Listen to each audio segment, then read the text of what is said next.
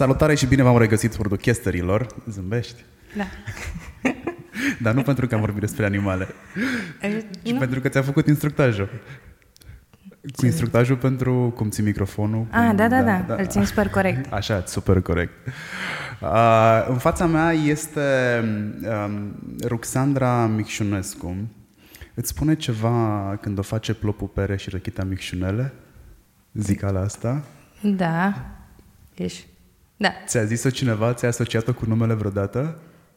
Uh, cred că doar am auzit-o. Și mai, mai e una cu tot așa, cu micșunele, dar am uitat-o. Uh, pe aia nu știu. Dar înseamnă un fel de când o zbura porcul. Da. Um, ai vreo legătură cu fauna? Numele tău de unde vine? E, Uh. e un nume distinct. Mai sincer, nu știu, vine de la... din partea tatălui meu, dar nu știu mai departe de, de, de unde anume. Sau dacă, adică, de exemplu, știu că m- numele mamei de familie era Grecu și acolo știu că au fost ceva uh, străbunici de-ai mei veniți de prin Grecia. Dar Micșunescu, nu știu. Suntem în camera de conferințe, mă rog, nou tău birou, că ai zis că biroul tău a devenit Open Space Da. de la Line Agency, care a făcut trei ani sau e pe trei ani. Facem acum, în Faceți mai. acum în mai, aproape de ziua ta. Da. Pe și anul trecut am sărbătorit uh, uh, ziua agenției odată cu ziua mea. Da, știu asta.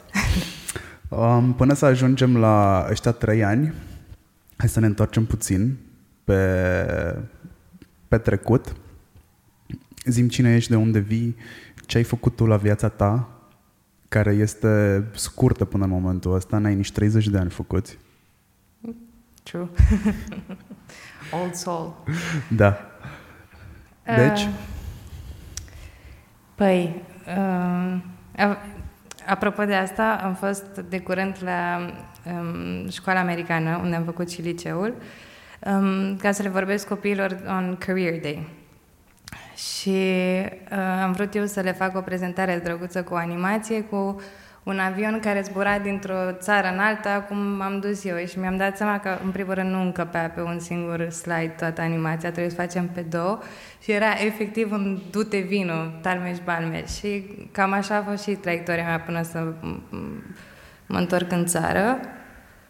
Um, long story short, da, am făcut școala americană uh, în București, înainte am fost în școala, gene, adică în școala, rom- în sistemul românesc, unde mi-a plăcut foarte mult și eram foarte into mers la olimpiade și scris cărți de poezie și așa mai departe. Iar de acolo, de la școala americană, am plecat în Elveția, unde am făcut uh, Ecole Hotelier de Lausanne, care este cea mai veche, și dar și cea mai bună școală de uh, management hotelier și unde m-am axat pe, pe partea asta de marketing. Ca să le separ un pic, asta zic, e un dute vino, zic mai întâi cu școlile și după aia așa. Și după aceea am făcut masterul în marketing and creativity în Londra și în Paris.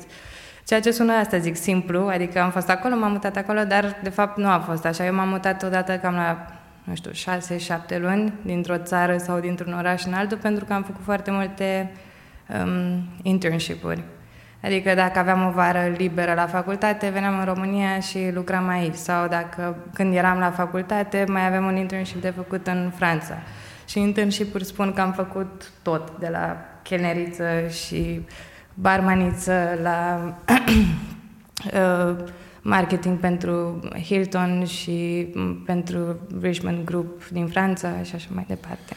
Ești, uh, până în momentul ăsta, ești singurul om care lucrează în comunicare și care are la bază chelneria făcută și ospătăria făcută. Sunt de părere că un om foarte bun de comunicare trebuie să treacă prin pașii ăștia pentru a înțelege cum funcționează comunicarea la firul ierbii, pentru că a lucra cu oameni este incredibil de dificil. Uh, când stai la calculator e mai simplu pentru că you don't have the look, Da. nu-i vezi ochii, e mult mai simplu, dar în momentul în care e pe punctul de a-ți pune farfuria în cap, acolo trebuie să scoți cei mai buni din tine la capitolul comunicare. Um, Aici aș face o scurtă paranteză și în facultate la fel, de fapt, faptul că, adică noi eram trainuiți pentru a deveni general managers, obviously, sau, mă rog, top management în grupurile mari de hotel, dar asta era și premiza lor, ca să știi cum să livrezi un produs și ce să cer de la, de la oamenii tăi, trebuie să știi să, cum funcționează every zi, lower layer level. Da. Um, știu că nu a fost chiar, adică erau chiar uh, assignment-uri, uh, teme, proiecte. Trebuia să faci asta în proiectele de la școală. Dacă nu, nu-ți primeai punctele, nu-ți primeai... A, da, nu, și eram, aveam și la facultate cel puțin faci în primul an de toate, adică de la housekeeping și spălat wc din uh, campus și bucătărie și așa mai departe, unde primești note pe bune și dacă pici ora de housekeeping, e ca și cum ai pica și ora de finance și poți riști să ai, cum zice, restanță și la noi dacă nu luai restanța, nu mai treceai anul. Și Dar, adică da, am început 400 facultate și am terminat 100, 110. Um, dar, da, nu, era totul graded și era pus zi, un emphasis egal. Poți să zici în engleză că oamenii care ne ascultă înțeleg și pe engleză. Uh, da, era, adică aveau ambele la fel de multă importanță, și partea practică și partea teoretică, care și ea era la the highest standards, adică de la EHL poți să te duci pe management în banking fără nicio problemă. Colegii tăi știu că nu erau chiar nimeni în drum. Da. Curățau toaletele cot la cot cu restul dacă voiau să... Erau oameni care veneau din familii uh, cu moșteniri grele. Nu aveam nicio legătură cu copii din școala americană de aici, adică am ajuns acolo și am cunoscut, uh, nu știu, mi se preda despre un anumit vin la wine class și după aia aflam că fiul sau nu, strănepotul celui care are that vineyard de sute de ani sau whatever, zeci de ani, uh, era colegul meu de bancă. Deci, da, dar asta m-a super, nu știu, adus cu picioarele pe pământ, știi? Când vii tu prințesica din România și n-am spălat nimic înainte și după aia vezi că toată lumea trage la aceeași zi. Adică spălam wc alături de prietenul meu cel mai bun, de exemplu, care era monegasc 100% și vine dintr-un background complet diferit față de familiile din România, adică familii cu tradiții și pentru că noi în continuare suntem o generație de nuvoriși și, mă rog, e asumată chestia asta. Nu vii dintr-o familie care nu are background antreprenorial. E chiar cu un background antreprenorial solid. Nu ai fi fost obligată, din punctul oricărui de vedere, oricărui om de vedere, să faci uh, du-te vino ăsta între școală și internship și lucru și școală și internship și lucruri. Uh, confortul financiar cu siguranță nu ți-a lipsit, dar cu toate astea ai vrut să faci toate muncile. De ce? um, și eu stau să mă gândesc câteodată la, nu știu, ce anume mi-a uh, inspirat mama mea de-a lungul vieții, pentru că, sincer și fără falsă modestie, mi-ar plăcea să ajung să-mi educ și eu copiii cum, cum ne-a educat uh, ea pe noi. Cred că a fost ceva from the basis, adică faptul cum, adică ce am văzut la ea de mică fiind, pentru că și mama a pornit de foarte, foarte, foarte, foarte jos și probabil am chestia asta de a munci și știu că, uh, nu știu, și statutul și averea și uh, confortul, că până la urmă de, pentru asta muncim, pentru confort, adică cel puțin eu asta cred, am văzut la ea și cred că de acolo îmi vin toate chestiile astea. Într-adevăr, nu am fost niciodată forțată de părinți și la școală, când eram în școală, nu știu, 1-4 am fost, sau 1-8, am fost mereu premiantă, mama nu m-a întrebat de teme, ți-ai făcut temele. Dar dacă se vedea că iau o notă mai, adică vedea că luam o notă mai mică, atunci intervenea și cred că cam asta a fost așa um, nu știu, asta a fost dinamica dintre, dintre noi două. Pentru că și la ICL, de exemplu, în Ozan, la un moment dat n-am mai vrut să mă duc. Am zis eu că vreau să mă duc la, nu mai știu cum se numea, Universitatea din Paris, nu știu de care, care era mai ușoară, adică era mai pe show-off și less work. Și mama mi-a spus atunci clar, și zis, fata mea, ori te duci la aici, cum tu ai decis cu mulți ani în urmă și îți vezi de treabă, ori îți ia mama garsonieră în București, îți găsesc un job la McDonald's și să te descurci singură și mergi la ce facultate te primește la stat și ce-ți permit să îți plătești. Și atunci am zis, ok, bine, hai că mă duc la, în Elveția până la urmă. Mm, spui, nu foarte des, dar am găsit eu undeva chestia asta, uh, spui că mm, ești mama ta. Cine e mama ta? Uh, vrei să-ți spun, adică em, personal, nu știu, e eroul meu. Uh, a fost uh, de toate pentru noi. A fost, în primul rând, e o afacere, nu în primul rând, e o mamă incredibil de, de bună și de dedicată și implicată, care ne-a sprijinit atât financiar cât și, nu știu cum să zic, emoțional. Adică nu mi-a dat bani, m-a trimis la facultate și a zis, du-te, fata mea, fă de cap, învață și vin înapoi. Nu, mama îmi și plătea școala și da, m-a ajutat cât am fost, dar venea în același timp și, nu știu, îmi gătea sarmale, tata, și tata, la fel, eu, venea spăla geamurile, m-a ajutat să fac curățenia de primăvară în apartamentul în care stăteam la facultate, sunt, da, nu știu, she's my hero. E, iar pe partea asta de afaceri, she's an empress, adică a construit uh, tot ce are și ce avem și uh, așa, from scratch, de la zero. Nu prea vorbești despre businessurile pe care le are familia ta. Ce business-uri are familia ta? nu vorbesc pentru că nu sunt uh, neapărat direct implicată în ele și atunci nu pot să... Nu știu.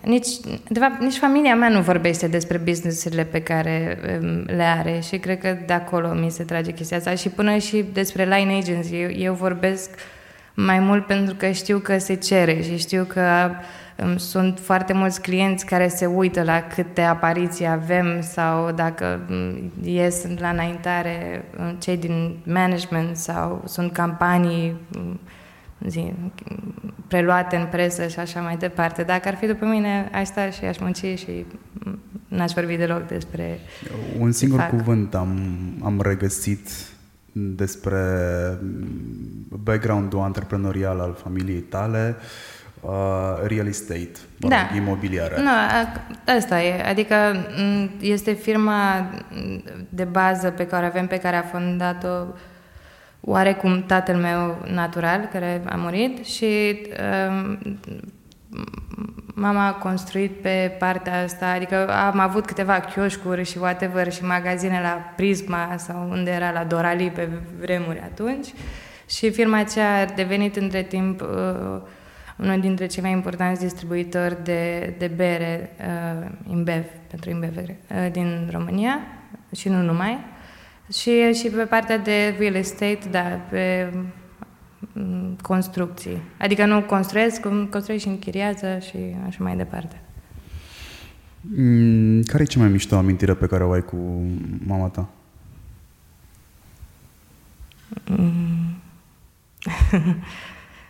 Mm. Nu m-am gândit nici... Adică am multe.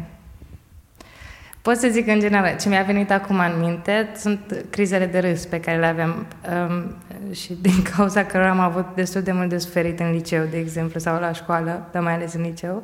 Ideea e că dacă ne apucăm să râdem, adică ne amuză ceva foarte tare și intrăm pe the laughing path, there's no stopping us. Și, și dacă încercăm după aceea să povestim cuiva de ce râdem, nu putem să ducem o propoziție până până la capăt. Și da, uite, asta e o amintire recentă, a făcut ea o boacă, nu știu, în loc să spună uh, cuvânt, cum zice, când, te, când ai permisiunea doctorilor să pleci din spital. Când a, te, externare. Așa, a zis extradează și în contextul ăla a ieșit super funny și efectiv 10 minute doar am stat să râdem amândouă la, la telefon și am încercat să povestesc cuiva Uh, de la birou care era mine de ce râd și nu era am reușit. Nu, nu, nu. Ai făcut școala și te-ai întors înapoi în România. nu ți era străin, dar totuși sistemul în care activezi în ziua de astăzi este total anapoda prin comparație cu ce găsești în vest. Și nu încerca să negi asta, că așa e. nu, nu, nu, chiar nu neg. Uh, majoritatea oamenilor care pleacă din țară nu au o problemă neapărat cu infrastructura, nu au o problemă neapărat cu toate problemele pe care le are un român day by day. Dacă are și spirit antreprenorial, are o problemă cu acomodarea la sistem, care este fix invers. Ți s-a spus că dacă stai mai mult de 3 luni în România, o să părinți rădăcini. Uh-huh. N-ai crezut asta. Încă încerc să asimilez și eu informația asta și să mă gândesc că dacă aș pleca, m-aș mai întoarce și dacă aș mai sta o perioadă, mi-aș dori să rămân aici. De ce ai rămas aici? E întrebarea standard pe care o primești, pentru că uh-huh. școlile tale sunt de-a dreptul înalte, ai primit m- tot ce a fost mai bun pentru momentul respectiv pentru tine, ai luat ce ai avut mai bun de luat, ai făcut internship-uri pe, și ai lucrat pe uh, branduri deținute de grupul uh, LMVH, da, lui uh-huh. Vuitton. Și ideea de marketing de lux e o, o chestie atât de departe în ceea ce privește mhm. spațiul uh-huh. nostru, da? hai să zicem tot spațiul Carpatul Danubiano Pontic și cu toate astea te-ai hotărât tu să vii în România, să lucrezi în agențiile din România, uh, ai un parcurs interesant și în agențiile din România și la un moment dat ai hotărât tu să-ți faci tu departamentul tău de social media, care de fapt să fie agenția ta. Cum s-a întâmplat toată povestea asta? Mm. Acum că mă uit înapoi, like, the dots connect. Și fix despre asta am vorbit și la Career Day cu copiii din 10, 11 și a 12 că mulți dintre ei nu știau ce vor să facă sau și ved, uh, începeam cu un intro, de exemplu, despre ce fac eu, știi? Și eram, da, uite, și-am făcut agenția și am pornit la un angajat și acum suntem 12 full-time și part-time încă mulți alții și tot aia și vedeam ce au ochii mari și probabil they felt... A fost scotul meu. și probabil they felt lost, știi? Și le-am spus că that's ok, știi? Pentru că cineva mi-a spus mie tot așa, când eram în facultate, cred, um, când eram puțin confuz, nu mai știam dacă vreau să fac hospitality, nu știam dacă vreau să fac luxury, um, și așa mai departe și mi-a zis one, o să, one day in your, at some point in your lifetime you'll look back and you'll see the dots connected Fix așa a fost și traiectoria mea. nu am plănuit absolut nimic. Nu m-am întors în România cu gândul de a mă întoarce în România. M-am întors pentru că lucram uh, la momentul respectiv pe o poziție de junior pentru Richmond Group în, în Paris și am prins fix uh, perioada aceea în care the market was freezing, the luxury goods market și um, începeau să... Practic criza economică. Da, și începeau să, concedi, să concedieze.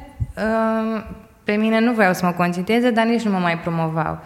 Și am zis, băi, mai bine I think my job here is done, că chiar făceam foarte mult acolo și am zis, mă întorc în țară, eu n-am avut niciodată vacanțe din astea, câteva, o lună, două, trei uh, uh, libere, zic, mi-au vacanță și în timpul ăsta plic.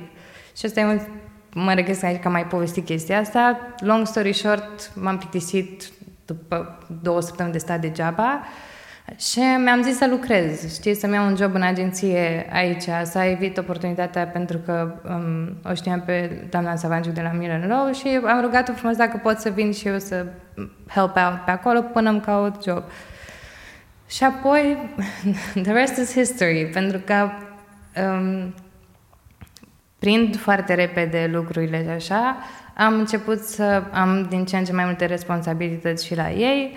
Apoi na, mi s-a dus vorba în sat, am plecat la uh, McCann PR. S-a dus vorba și în satul următor. Au început alte agenții să um, mă zi. Solicită? Așa. Și atunci am început să pornesc agenția. Deci n-am mai plecat pentru că, de fapt asta m-ai întrebat, aici era uh, demand. Pământ fertil. Da, și era, adică era cererea foarte mare, în afară aplicam și primeam răspunsuri foarte întârziate sau pe poziții not senior enough și aici puteam să am uh, o traiectorie mult mai uh, rapidă de creștere, sort of. Probabil m-am și obișnuit, kind of, după, după vreo trei ani m-am obișnuit m-am cu gândul că sunt înapoi în România, încă am frustrări zilnice, dar the grass is not always greener on the other side. Și asta mai le spun oamenilor. Știi că văd că nouă ne pleacă foarte mulți oameni din industrie în afară.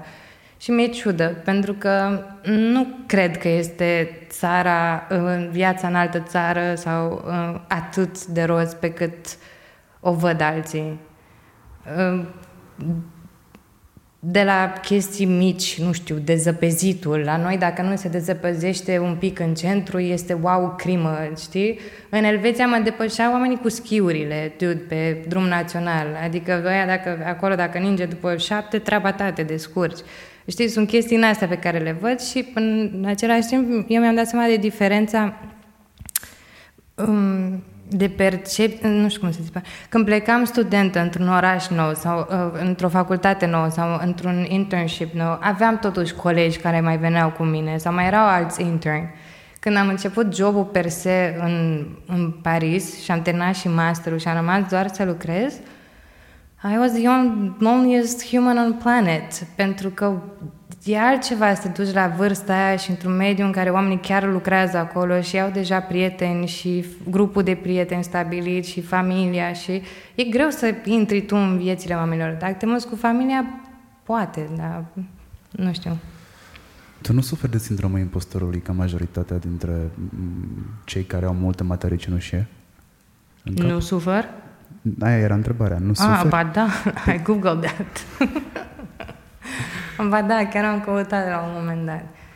Am căutat asta după ce m-a certat o doamnă pe care o respect eu foarte mult din presa uh, românească și îmi spunea că cea, alte agenții postează și când postează tot și nimic, iar voi faceți lucruri foarte frumoase și campanii și așa mai departe și nu te auzi pe nicăieri. Și mi-am dat seama că am, adică mie, acum am mai prins curaj dar la început mi-a fost uh, groaznic de greu. Am un articol, de exemplu, despre mine, care este apt de vreo trei luni și nu, nu-mi vine să-i dau share. Nu, nu știu de ce. Cu toate că suferi de sindromul impostorului și tu, nu te-ai întors înapoi la juniorat ah, nu. și ai vrut mai mult. Ai vrut mai mult pe ce?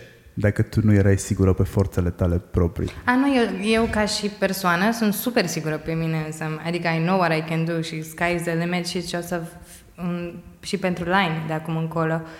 E vorba de, nu știu, a vorbim public despre asta sau să-mi asum take credit, știi, în spațiul public. Dar când vorbesc cu oameni sau când vorbesc eu cu mine însă despre ce vreau să fac, nu, chiar am mare încredere în uh, propriile puteri și de-aia chiar vorbeam de curând cu coachul meu vis-a-vis de line și am zis ok, mă uit și da, am crescut mult, like, mai ales în ultimul an, chiar cred că am, am reușit să build a brand. Ca și un mic exemplu, nu știu, a fost un challenge uh, pe Insta cu Show the Office Love uh, între agenții și nouă ne-au dat cei de la uh, Graffiti, cred, tag la apșa respectivă și erau uh, Golin, McKin PR și Line Agency și eram eu și my two former employees. Și pentru mine a fost gen, ok, it's good, știi, gen, the brand, piața știe de noi, e totul bine. Dar parcă nu vreau să cresc în ritmul ăsta și pe viitor. Adică e too little, știi? Și am planuri noi. Am planuri noi de restructurare a, a agenției, de how we're gonna work, de Freedom Organization și așa, pentru că mi se pare că asta e o problemă la noi, de exemplu, vis-a-vis de employees și că toată lumea vrea să fie freelancer și toată lumea vrea să lucreze remote și decât să stau în continuare și să mă plâng că nu mai vrea lumea să lucreze ca pe vremuri, cred că mi-e timpul să fac ceva în direcția asta. Uh, Line Agency e hype în momentul ăsta. E un copil rebel și asta ți spun din perspectiva fostului owner de agenție, de provincie, um, care știa foarte bine ce se întâmplă în capitală și știe mai ales în momentul de ce se întâmplă în capitală. E un copil rebel. Tu ești un copil rebel, ai apărut de nicăieri, there you go și mm, strălucești așa în industrie. Dar în trei ani te-ai impus pe piață, uh, ai scos cifră de afaceri foarte bună din primul an. Primul an full, anul trecut, a fost cifra, da, cifra de afaceri a rămas bună, da. Cifra de afaceri. Profitabilitatea, cel puțin în primul an, din câte am văzut eu, era undeva la 50%, ceea ce nu foarte multe agenții raportează în București. Da. Așa. Um, e meritul tău sau e pur și simplu un moment pe care l-ai speculat pentru că atât, mă rog, clienții, brandurile au, s-au plictisit de același model clasic, șablon, aș putea spune, de comunicare și de interacțiune cu, cu brandul până la urmă și cu publicul brandului. Și ai venit tu și ai făcut lucrurile ușor altfel sau chiar pe de și gata, toată atenția a fost către tine. Mm, păi cred că e o combinație acolo. Um, eu am început agenția pentru că, într-adevăr, aveam alte idei. Adică, really, dude, cum ce am văzut la un moment dat și mai ales pe partea asta, nu știu, de raportare și chestii, eram în evul mediu, nu...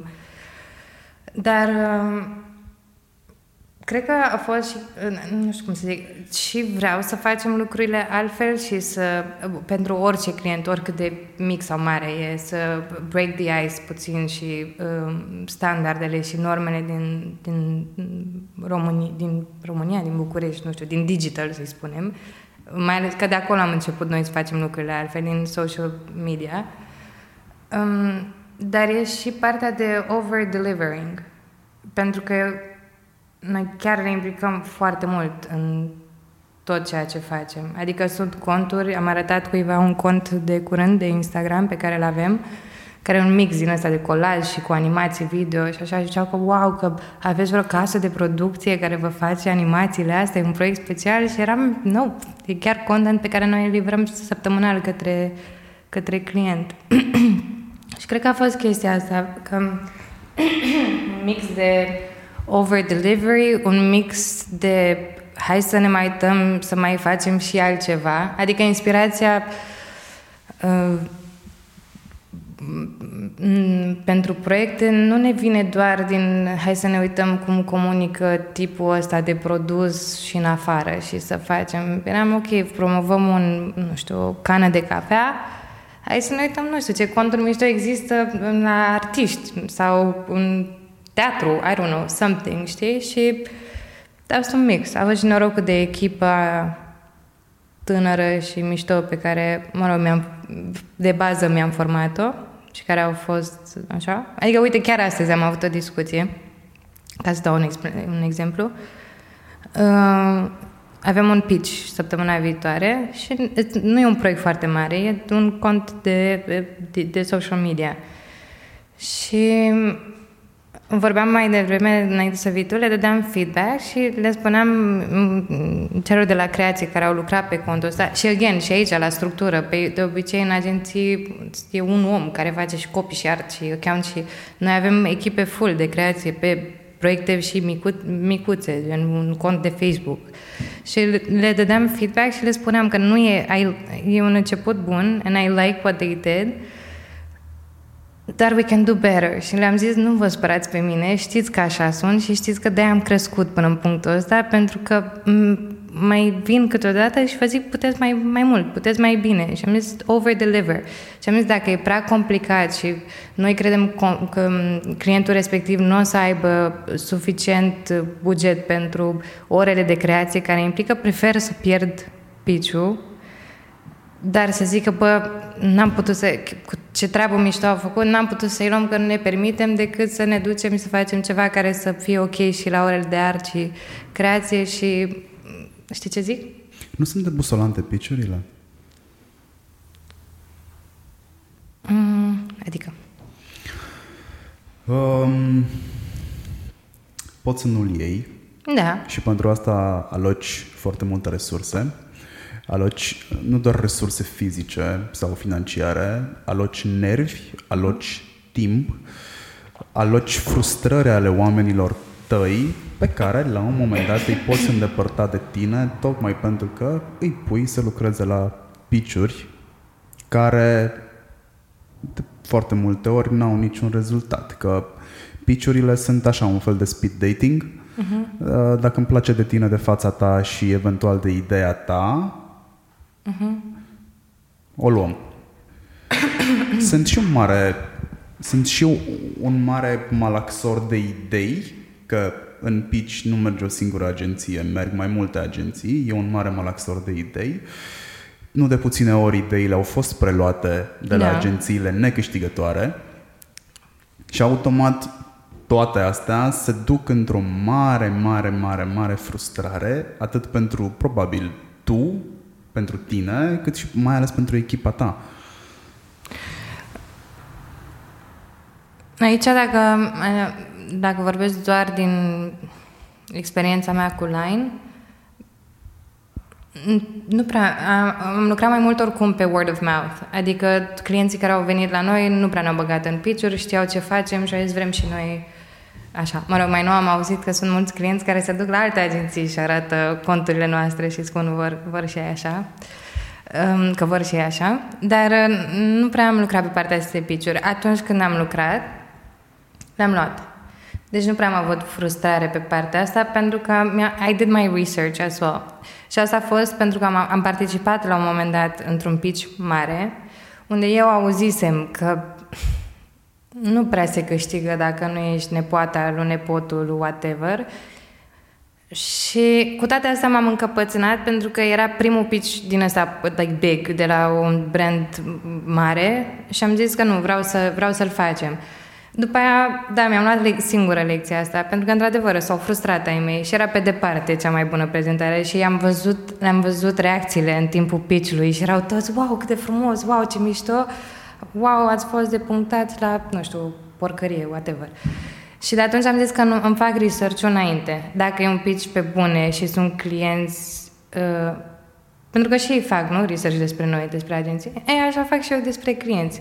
Au întreb în piață, păi sunt serioși, nu sunt serioși, uh, au combinații la pitch sunt văr cu cineva sau așa, dacă zic da, atunci nu mă, nu mă bag. Dacă simt că e potențial de câștig, așa, am încredere că o să luăm. Dacă nu o luăm, atunci încerc să aflu și de ce, totuși. Și nu, nu dau vina tot timpul că au fost combinații. Adică a, încerc să cer feedback, știi? Ce v-ar fi plăcut mai mult, ce am putea să fac. Iar asta cu furatul ideilor, I would sue their ass. Adică e și vina agenților că permit chestiile astea, știi, să vină clientul și să-ți ia fix uh, în oglindă ideea și să o implementeze cu altă agenție, I would talk about it, știi? N-aș spune, da, ok, sure, am fost la pitch, luați-mi ideile. Nu, sunt bunca noastră. Care e ultimul client care te-a enervat? um,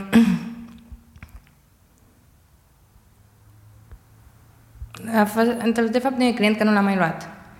Dar nu mi-a plăcut fi, uh, nu știu, modul în care a pus problema la întâlnire, știi? Și a venit la fel prin word of mouth, știa experiența mea pe partea asta, despre experiența mea pe partea asta de luxury marketing.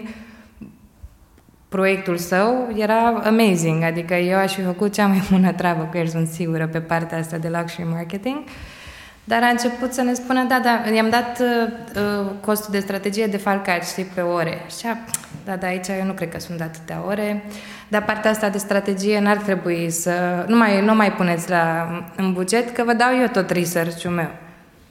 Și atunci am zis, eu, noi nu lucrăm așa, nu iau doar informațiile pe care vrea să mi le dea clientul ca să-mi asum un rezultat bun at the end of the campaign. I'll do my research, our research, our own way.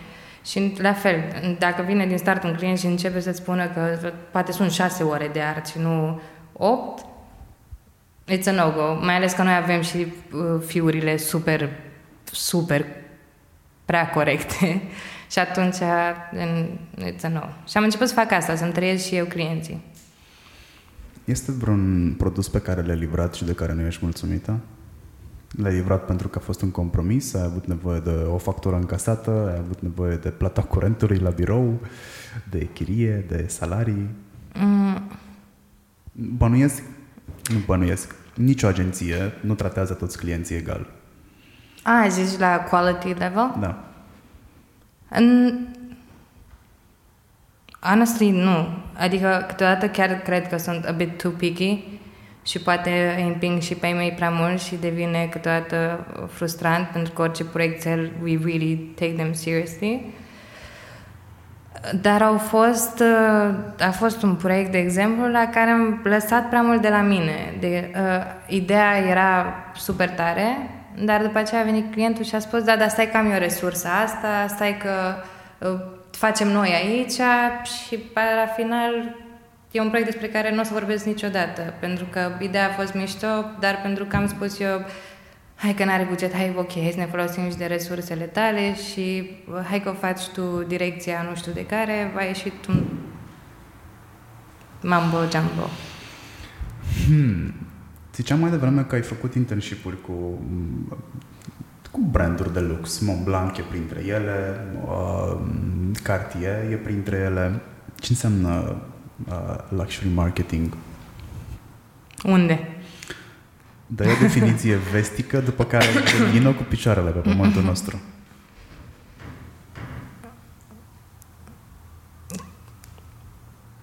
Uh, cred că e nu, mi-ar fi, mi-ar fi greu să dau o definiție, like marketing, ce e marketing. Trebuie să explici cuiva care n-a auzit niciodată despre asta, ce e asta? Eu sunt ăla. Încearcă să Marketing pentru produse de lux. nu știu, adică...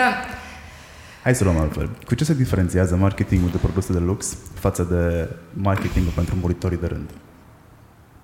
Ca e un alt target care are alte așteptări, um, da, again, aici vorbesc mai din vest, așa, pentru că după aia mă trebuie să dau definiția din România sau Eastern Europe, e alta.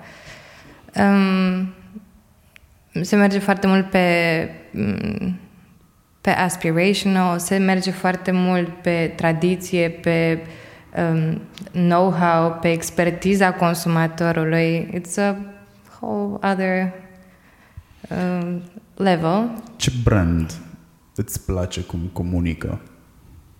Roger Adobe. Te regăsești în ceea ce comunică sau este aspirațional pentru, adică este aspirațional profesional sau te regăsești într-adevăr în, în, în ceea ce ți se comunică? Uh, relaționez cu toate campaniile lor de până acum. Sunt drazna, sunt copilul rebel din industria de, de, de, jewelry, de watches. Um, mi-aduc aminte Um, acum câțiva ani eram și eu la Richmond și um, participau la, uh, făceau teaser în social media pentru um, SH, Salon de Horlogerie de la Geneva.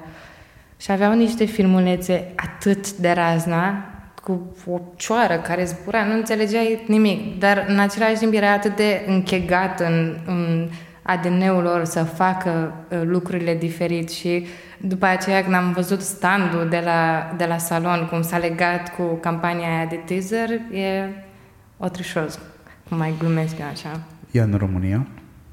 Mă rog, hai să luăm în Europa de, de Est. Ce? Un brand inter... Mm. Ce înseamnă marketing Ah, dacă mă întreb cum, dacă da. îmi place cum, cum comunică cineva. Că da, nu. Cum ne raportăm și dacă îți place de cineva cum comunică. Uh, cred că e... Tot prin exemple să-ți vorbesc. Am fost de curând la IA și am vorbit tot așa despre industria de lux.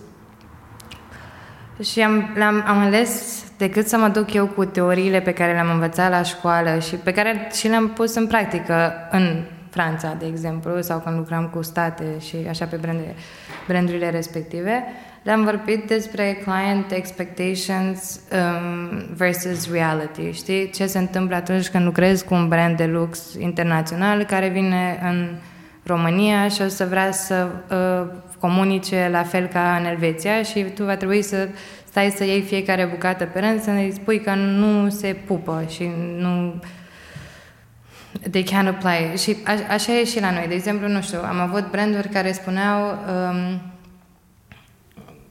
că um, spun, zi, free coverage, știi? Și ziceau, da, da, de ce nu vine în revista nu știu care și îi dăm exclusivitate? Eram Gigel, la noi nu există interesul, în primul rând, conceptul ăsta de exclusivitate, you talk to the sales department, și în al doilea rând, consumatorul român nu este învățat să, adică nu, stai așa, nu e educat, suficient de educat încât să fie uh, interesat de istoria unui brand, de exemplu. Pe noi încă ne interesează ce vedetă poartă, ce uh, bijuterie și cât a dat pe ea și de la cine a primit-o sau cât a costat. Nobody cares about history and heritage. Adică nobody. Sunt, e o nișă foarte, foarte, foarte, foarte mică acolo, dar în rest e fix pe invers. Adică noi mergem în continuare pe uh, cât a costat, să fie cât uh, quantity over quality, adică consumatorul și repet, vorbesc despre mase, nu vreau să simtă cineva jignit când ascultă podcastul, but the masses still want quantity și o să-și dorească în continuare uh, cât mai mulți Adidas și cu Balenciaga scris all over it și ochelari de soare cu logo cât capul, ok, poate nu mai sunt alea mari și urâte de cum se purtau pe vremuri, dar sunt tot acele, acele, acele modele care sunt foarte recognizable într-o anumită perioadă de timp în printre ei, știi? Ți-am răspuns la întrebare? Da. Hai că te bag mai mult în, în problemă. Există diferențe între piețele de lux din anumite zone ale României? Hai să luăm București versus Cluj. Sunt două piețe pe care cumva le cunosc.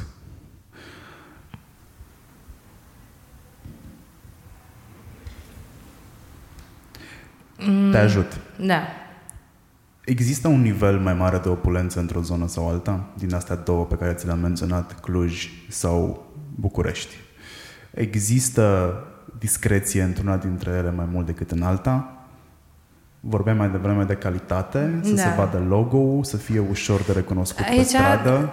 Sincer, dacă aș vorbi, adică o să vorbesc la nivel de my own personal perception, pentru că nu, nu am stat să studiez România defalcată, adică știu despre trenduri și numere și așa în in the country overall.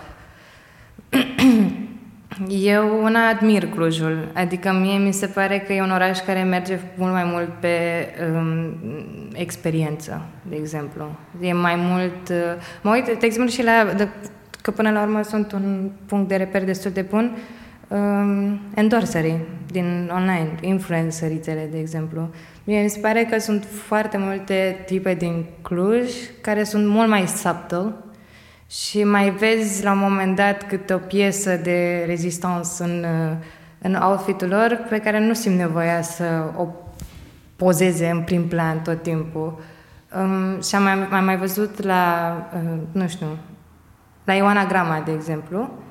Eu, mie îmi place de ea ca și femeie, ca și influencer. Și am văzut că face un lucru foarte uh, deștept când vine vorba de fashion și luxury, așa, investește în accesorii, gen câte o geantă și they're not fake, I saw her buying them și așa, că și, așa asta e altă problemă. Pe când în București sunt foarte, am, adică am văzut destul de multe tipe și cu fake-uri, Uh, sau și nu mai influențări, tip fete din București și cu aceleași poze interminabile cu geanta fake Chanel lângă cafea și așa mai departe. Mi se pare că acolo e un, un, un target destul de bun pentru luxury products. Adică deja când ai câteva fete care îți arată cât de importantă e o piesă și restul poți să-ți iei ținute de la Zara, de la H&M, de unde vrei tu, de la second hand. I think that's good education, customer education deja. Mm, e meritul lor sau este meritul mediului în care se află? S-au educat, au învățat product placement, au învățat uh, fashion sau este meritul pieței? Așa sunt oamenii acolo, pe românește. I wouldn't know, că nu, nu am stat destul de mult. I... Cred că ți-am dat niște teme de gândit. Da. Sunt E întrebări mai, pe... adică nu știu, mie și ca oraș îmi place când mai, mai merg cu Teo, cu logodul meu care e DJ, când aud că pune muzică la Cluj, sunt prima, adică chiar vreau să merg și eu cu el, îmi place, I see it like a city break, nici mă simt ca în România, ca în București acolo, I, I really like it. Great. Tu te-ai mutat. Eu m-am Da, mutat. București, Să știi da. că, da, din exterior, ai percepția asta despre Cluj. În ultimii trei ani de când am plecat eu din Cluj, s-a schimbat mult. Am fost acum recent, nici de o lună, am fost câteva ore în Cluj. Uh, și erau foarte multe lucruri schimbate. Mai văd de la prietenii mei din Cluj lucruri menționate de ei ca fiind schimbate, dar ca turist, Clujul e super ok. Da, ai zis și tu city break. Odată ce stai acolo, E. trece timpul peste tine, încerci să-ți dezvolți o carieră, o afacere, o whatever, îți vei da seama că e un oraș mic totuși. Este, este. Și eu așa îl văd acum. Da? E, e frumos. Mm, Mi-a setat foarte multe principii și repere, inclusiv de business, orașul ăla. Dar pentru domeniul în care suntem noi, marketing și comunicare, există o limită pe care o atingi destul de repede dacă uh, ești dârz și pe poziții. Asta înțeleg. Adică nu- clar e o diferență de la ce la pământ. Eu, nu, nu aș...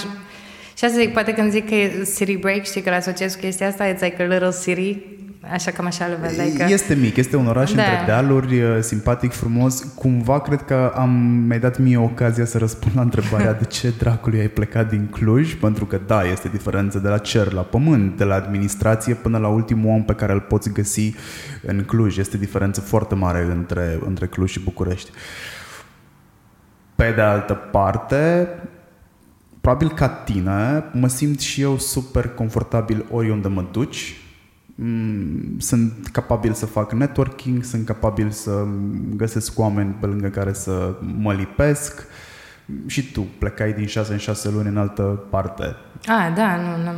Și bănuiesc că aici acum n-ai avea o problemă pentru că tu plănuiești să deschizi un birou în Elveția, Da, în partea franceză. da. Ca aia nemțească nu-ți place. Nu. De ce? De, de ce? Pentru că, oh, nu știu cum să zic ca să nu par Nu cred că ne ascultă niciun neamț. Cred că dacă iei cele mai urâte traits de la um, zi, uh, German people și cele mai urâte de la elvețieni, după aia le pui împreună și le pui acolo în partea de germană a Elveției. Sunt super acri, sunt super... Și nu zic stricți, pentru că și în Elveția, în partea franceză, sunt, adică urmăre... Nu știu, eu mi-am luat amendă 800 de euro că am aruncat gunoi într-o pung, în punga greșită. Câte euro? 800. 800. Am plâns. Și, dar nici nu, am fost foarte atentă după aceea la... Mă rog, mi s-au adunat fees și fees pentru că eram plecat într-un internship trei luni și îmi tot veneau oameni și s-au adunat și whatever și era doar ideea că nu era punga corectă și eu nu știam că s-a schimbat punga în care arunci cu noi. Whatever. Um, sunt, uh, they follow rules la o extremă, așa, știi? Sunt, nu știu, și în tren, când luam trenul, că la un moment dat nu mai erau zboruri directe din Geneva către România, și luam trenul din, uh, avionul din Zurich. Și în tren simțeam vibe așa cum se schimba. Deci cum se uita un om urât la mine că e valiza mea poate ieșită un centimetru de sub scaun și îmi făcea de alea, gen, nu se vede, stai, am gesticulat. S-a auzit cu da. siguranță. Așa știam că am ajuns în partea, în partea germană. Dar eu tot, știi că mai, acum sunt taxată pe întrebarea ta cu diferența între Cluj și București și De acum te tot gândești la ea. da, și cred că deja știu și despre ce o să vorbesc la Timișoara la conferință. Cu plăcere. Da, thank you. Să știi că în Timișoara este alt obicei de consum. Uh, La ce, mă rog, să știi, ca și cum aș ști exact ce se întâmplă în piața aia, uh, cumva am asimilat-o fără să vreau pentru că am foarte mulți prieteni în Timișoara. Eu fiind din Hațeg, majoritatea prietenilor mei se duceau în Timișoara la facultate. Eu am fost singurul nebun care a plecat în partea opusă, că pe vremea când m-am dus eu la Cluj nu aveam oameni din Hațeg la Cluj. Uh, dar o să găsești niște, niște puncte interesante pe care nu le găsești în nicio altă parte, cu atât mai mult cu cât Timișoara nu a fost un oraș cu adevărat asuprit niciodată, a fost la granița cu Serbia uh-huh. și a fost un rai pentru contrabandă. De orice. Și acolo există un alt obicei de consum, presupun, dacă e cineva care ne ascultă și poate să mă contrazică pe ceea ce înseamnă luxury goods or services. Eu cred că obiceiurile de consum oricum rămân cam aceleași indiferent de oraș. Adică că vorbim de câteva cazuri izolate, știi, sau de percepția mea, sau cum am dat eu de exemplu pe Ioana, știi? Dar, but then again, the bulk și până la urmă the core segment este tot în București, adică de luxury consumers rămân cam aceleași și sunt acelea pe care ți le-am enumerat am rămas cu gura căscată când am venit în București și am început să asimilez București, nu să fiu un trecere sau să am treabă și după aia să mă car înapoi. Uh, de numărul de branduri sonore din luxury găsite pur și simplu în moluri și atunci am înțeles care este diferența între obiceiul de consum al Bucureștiului versus Cluj, spre exemplu. Um, ca antreprenor, ce te calcă pe nervi? Ca antreprenor angajator. Statul. Statul. Ce te calcă statul pe nervi? Pentru că... O să-mi spui povestea cu poprirea, care este foarte bună. Nu, Vrei să o spun? O, spune. o știi? Da, o știu. Nu, dar da, tot legat de chestia asta, de lipsa de digitalizare și faptul că o poprire îți vine super automat și digital și dar dacă ă, statul nu ți-a distribuit taxele cum trebuie și um, adică vrei să faci apel la chestia asta, durează nu știu câte luni de zile pentru că e totul pe hârtie și trebuie să te duci de o mie de ore nu știu câte oficii și așa mai departe. Și faptul că nu avem niciun suport ca și startups. Adică plătim aceleași taxe și pentru salariat și tot, nu știu, nu, zero support. Și am mi-a spus de exemplu în Elveția și acum îmi pare rău, știi, câteodată, că n-am început de acolo și să fi, să fi făcut timber, știi, să încep acolo, like a small head office și să build a team aici în paralel. O să-mi fie mai greu acum, știi, să mă duc acolo și manage the team here și tot așa. Dar acolo ai, ai, mai multe, ai mai mult suport pe partea asta de, de taxe, de exemplu, și subvenții și așa mai departe. Aici e zero. Și mă calcă pe nervi, că până la urmă asta era întrebarea, că ok, problema, probleme cu taxele le avem cu toții, dar când vezi că nu se face nimic cu ele. Adică eram fix la o zi după ce dădusem o gălăgie de bani pentru um, zi, semestrul respectiv. Um, și ne-a luat foc cablu din fața biroului și era să ne ia foc agenția, știi? Și eram, vai, dar ce mă bucur că dau acei bani, știi? Și, dar măcar avem cabluri izolate și străzi curate și uh, ajung super repede până la Cluj cu mașina, nu în 13 ore cât am făcut ultima dată.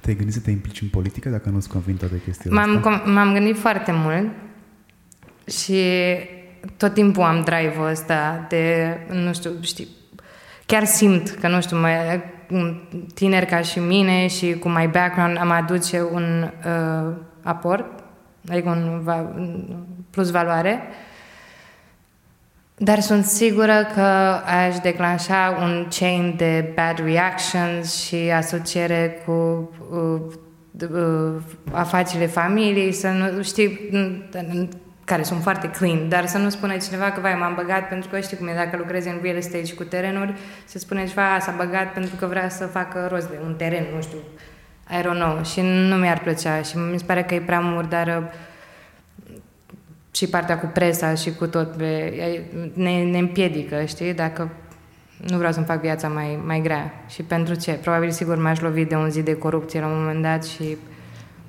cum am lovit în industrie, pe care m-au șocat. Adică... Povestește. Ai anticipat următoarea întrebare. Da, nu, am, au fost cazuri în care mi s-a spus ori despre un pitch că nu are rost să mă bag pentru că sunt uh, anumite uh, dealuri între directorii de marketing și agenție sau mi s-a spus la un moment dat, știi, data viitoare să nu mai vii cu atât de multe... Uh, asta era un coleg de la altă agenție. Um, idei, știi, uh, out of your spectrum, știi, dacă nu făceam digital, să mai venim cu idei pe alte activări, că toți trebuie să mâncăm din o expresie din asta, nu știu, din aceeași pâine sau nu știu cum se zice. Și da, sunt deal din astea and I'll never do it, pentru că nu m-am apucat de meseria asta ca să fac bișnițărie. De ce te-ai apucat de meseria asta? De ce crezi tu că e atât de important? De ce contează meseria ta? De ce contezi tu în lumea asta? O faci pur și simplu din egoism? Să-ți, de, să-ți demonstrezi tu ție ceva? Este și asta un aspect, da? Adică am chestia asta de self-validation și poate nu e neapărat din egoism, e mai mult și de încăpățânare, nu știu cum să zic. Și uh, știi, când lucram în agenție, la un moment dat m-a întrebat o colegă, dar tu de ce lucrezi? Și am zis, adică, păi n-ai nevoie de salariu. Și m-am uitat și la ea și zic, dar tu de ce nu câștigi câte piciuri câștig eu pe lună? Adică am, m-au motivat oamenii, știi, și răutățile astea pe care le-am primit. Um, acum, da, le iau un pic am like in your face, știi, că I worked harder, actually, și I made it și nu am venit la birou doar ca să mă prefac că muncesc. E o chestie și de self-validation. E o chestie... Chiar de curând m-a întrebat mama, foarte serioasă, așa, așa dar tu ești fericită, ție îți place ceea ce faci, pentru că ea o problemă destul de mare cu mine, pentru că ratez toate vacanțele în familie. Încă ratezi? Da. N-ai învățat nimic? Mai am un pic. Așa asta le explicam. I work, am muncit prea mult ăștia primii trei ani ca să mă pun acum cu burta la soare și să zic mm, vreau să-mi iau vacanțe. Mai am un pic de tras până uh, pun formez baza aia super solidă, știi? That I can rely on. O, poate un pic înseamnă încă un an, încă doi, încă trei. Și dacă nu fac asta în trei ani, I'm doing something wrong. Dar uh, mai am un pic și asta e, am făcut sacrificiul ăsta până acum, mai, mai îl fac încă puțin. Ce e la succes pentru tine? Adică nu să te oprești te-ai gândit vreodată la asta? Sau te duci pur și simplu un gol către ceva mai mare, mai mare, mai mare, mai mare? Chiar am vorbit Ai de... intrat în malaxorul capitalismului?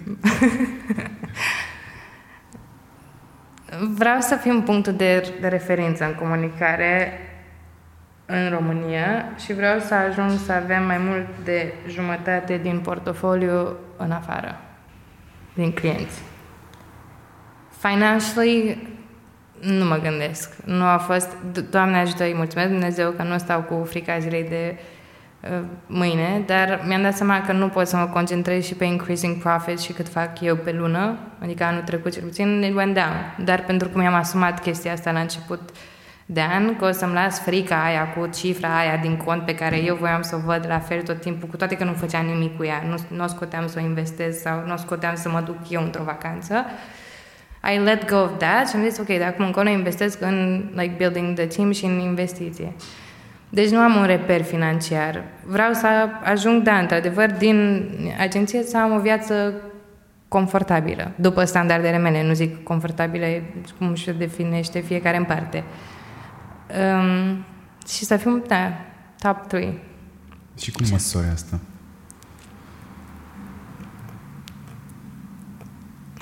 Cum măsori succesul? Cum măsori, când îți dai seama că ai ajuns la linia de finish? Mm, nu cred că am ajuns atât de departe cu întrebarea asta. Adică deja de-abia am discuții de genul uh, it's okay you're building a brand, știi? Pentru că, și aici vorbesc chiar sincer, nu vreau să zic că, vai, mi-am făcut un business plan și I don't. Și fix chiar despre asta vorbeam mm, săptămâna trecută cu soția fratelui meu, care a lucrat în consultanță și eram, hey, I think I need help și cred că ar fi cazul să am un business plan pe bune, gen, eu nu, e doar m-am dus cap înainte, prima lună de chirie și aia a fost. Și am zis, trebuie să-mi setez totuși niște puncte de reper, tocmai ca să știu să măsor succesul și să știu dacă sunt pe drumul pe care mi l-am stabilit, dacă îl exceed și așa mai departe. I, I don't have it, I just started și pur și simplu a prins amploare. Eu cred că ești o orcoholică tocilară care suferă cumva de sindromul al impostorului și ca să le năbușe foarte mult, lucrează foarte mult, nu neapărat vrei să-ți protejezi un statut social, ci pur și simplu ai învățat, probabil și din familie, că you gotta work. Da. Natura ta este munca și nu este a doua natură. Burnout-urile au apărut până acum la tine? Ho, ho. Da. Și cum îți dai tu seama că treci printr-un burnout? Păi, primul burnout serios pe care l-am avut a fost când efectiv cred că mi-a cedat corpul cu totul, gen kidney failure, liver failure, tot. Așa, a fost, Mai da. ai 8 vieți pe cartelă? Mm, Sau? Cred că șapte. 7, ok. Și acum cred că iarăși sunt într-o perioadă de uh, burnout, pentru că am serii în care pur și simplu ajung acasă și plâng. No reason. Și am un deal, adică am vorbit și cu Teo despre asta și am zis nu te speria, nu sunt nebună, cred că sunt doar foarte obosită și am zis seara am nevoie de someone to hold me să-mi zic că o să fie bine pentru că mai avem într-adevăr încă două, trei săptămâni mult mai, mai grele eu și preiau foarte mult asupra mea, adică nu de leg și după aia mă duc eu acasă și stau liniștită. I do a lot of the work myself. Și acest, da, adică sunt pur și simplu obosită, sunt stresată tot timpul, am anxiety attacks, um, dar e ok atât timp cât dimineața mă trezesc și mă concentrez pe ceea ce am de făcut. Dar acum știu să și analizez, știi? And I'm like, ok, am, dar de ce am burnout-ul ăsta? Ce am făcut în plus, știi? Și acum, de exemplu, uh, HR announcement, uh, căutăm senior account. Trebuie să-mi extind echipa. Adică e clar că nu mai e... Înainte ziceam, știi, e o perioadă mai ocupată, dar după aia workflow normal e super doable pentru toată lumea. Nu, în ultimele săptămâni, anul ăsta, ne vine un new client în fiecare zi și am ajuns să îmi fac probleme dacă mai pot să iau sau nu, până nu mai extind și seniorizez echipa. Avem șase strategii la care se lucrează acum, sau cinci. Sunteți 12. Da. Și cu outside help. Mm, și cu cei din afară, la cât ați ajuns? Patru acum. But I don't like it, the whole freelancing stuff. I tried it, Mm, și mi-am dat seama că prefer să lucrez într-un sistem de freelancing, dar să știu că sunt uh, parte din echipă, nu știu cum să zic. Mm-hmm, înțeleg. Chasing people around, știi, și nu știu dacă au timp, dacă nu au timp. Da, pentru asta trebuie să găsești niște oameni cu un anumit tip de personalitate. Mm-hmm. Care să și get the job done, da. Da, care să fie foarte conștienți că au un job pe care pot să-l livreze, mă rog, la care pot să livreze din orice parte a lumii ar fi, pentru că meseria asta nu te ține No. lipit de scaunul de la birou 8 ore plus o oră pauză de masă. De la burnout până la depresie e preț de țigară.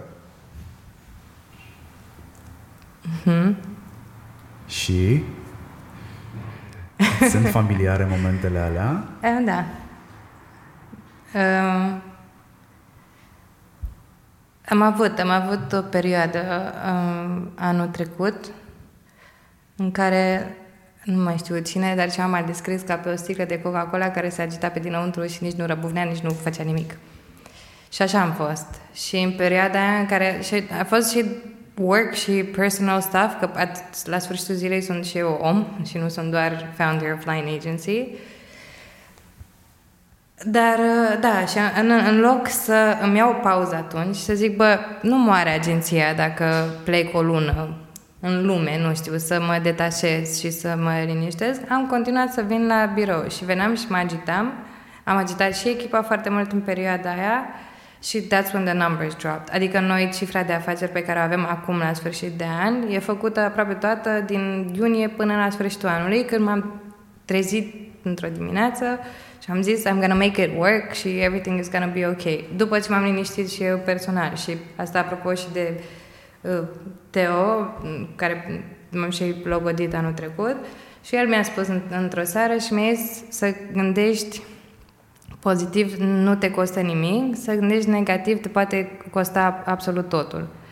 Și cred că atunci am avut eu dic- de clicul ăla, știi, de mindset și eram gen, ok, gata, ai trecut de perioada aia, you're happy about to get married, like fulfilled, așa, mai, și ține de mine să repar ce se întâmplase cu agenția. Deci da, au fost și perioade de, de depresie în care dimineața nu puteam să mă ridic din paci sau uh, veneam la birou, dar veneam ca să vin. Adică probabil eram cel mai neproductiv om din tot birou, eram mai neproductivă decât proprii mei angajați.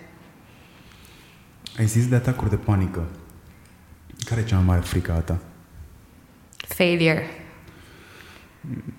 Eșecul poate avea foarte multe forme. Mm. Care e cel mai mare eșec pe care l-ai putea reputa și de care îți este frică? Uh, financiar, profesional sau personal? Că personal sunt multe. You name one. Mm, personal sunt, obviously, cele legate de familia mea, care sunt super conectată și I would die if anything happened și familia mea, mea Teo și familia extinsă, mama, tata, fratele, sora și așa mai departe. Uh, iar profesional, I'm working on it, pentru că și coachul meu s-a prins de chestia asta că I kind of work for the fear of failure și not for growth și acum este, trec prin această schimbare de mindset și de-aia îți vorbesc de reorganizare și whatever. I don't know what it is. Pentru că, de exemplu, am făcut cu el mai multe scenarii și mi zicea, ok, you lose a client. Is that the end of the world? Și eram, nu. You lose two clients. Is that the end of the world? Not really. Adică știu că I can start it all over again. Probabil în cel mai negru scenariu e, nu știu, să fi trecut șapte ani și să-mi dau seama că line isn't working și it's just a very expensive hobby, atât profesional cât și personal. Dar agenția te definește pe tine sau tu definești agenția? Mm, cred că suntem foarte interconnected la momentul de față. Ai avea curaj să pleci o lună și să lași oamenii cu care lucrezi în momentul ăsta să se descurce cu tot? Mm-mm. Poate oricine să facă ce faci tu? Nu. De ce? Adică nu vreau să zic că nu am încredere în echipă. Am și acum, anul trecut, adică da, acum când am fost în turneu cu Teo, uh, am fost plecată două săptămâni și before the Christmas holidays, când se întâmplau toate și totul trebuia livrat. Și am stat foarte relaxată și am văzut că da, se poate. Deci cred că a, aș putea să plec, dar tot aș simți nevoia să mă implic când vine vorba de new business și new projects. Pentru că trebuie să-ți bași tu mâinile în jucărie sau pur și simplu lucru pe care îl faci tu e garanția calității? Așa te asiguri tu că nu ajungi la eșec.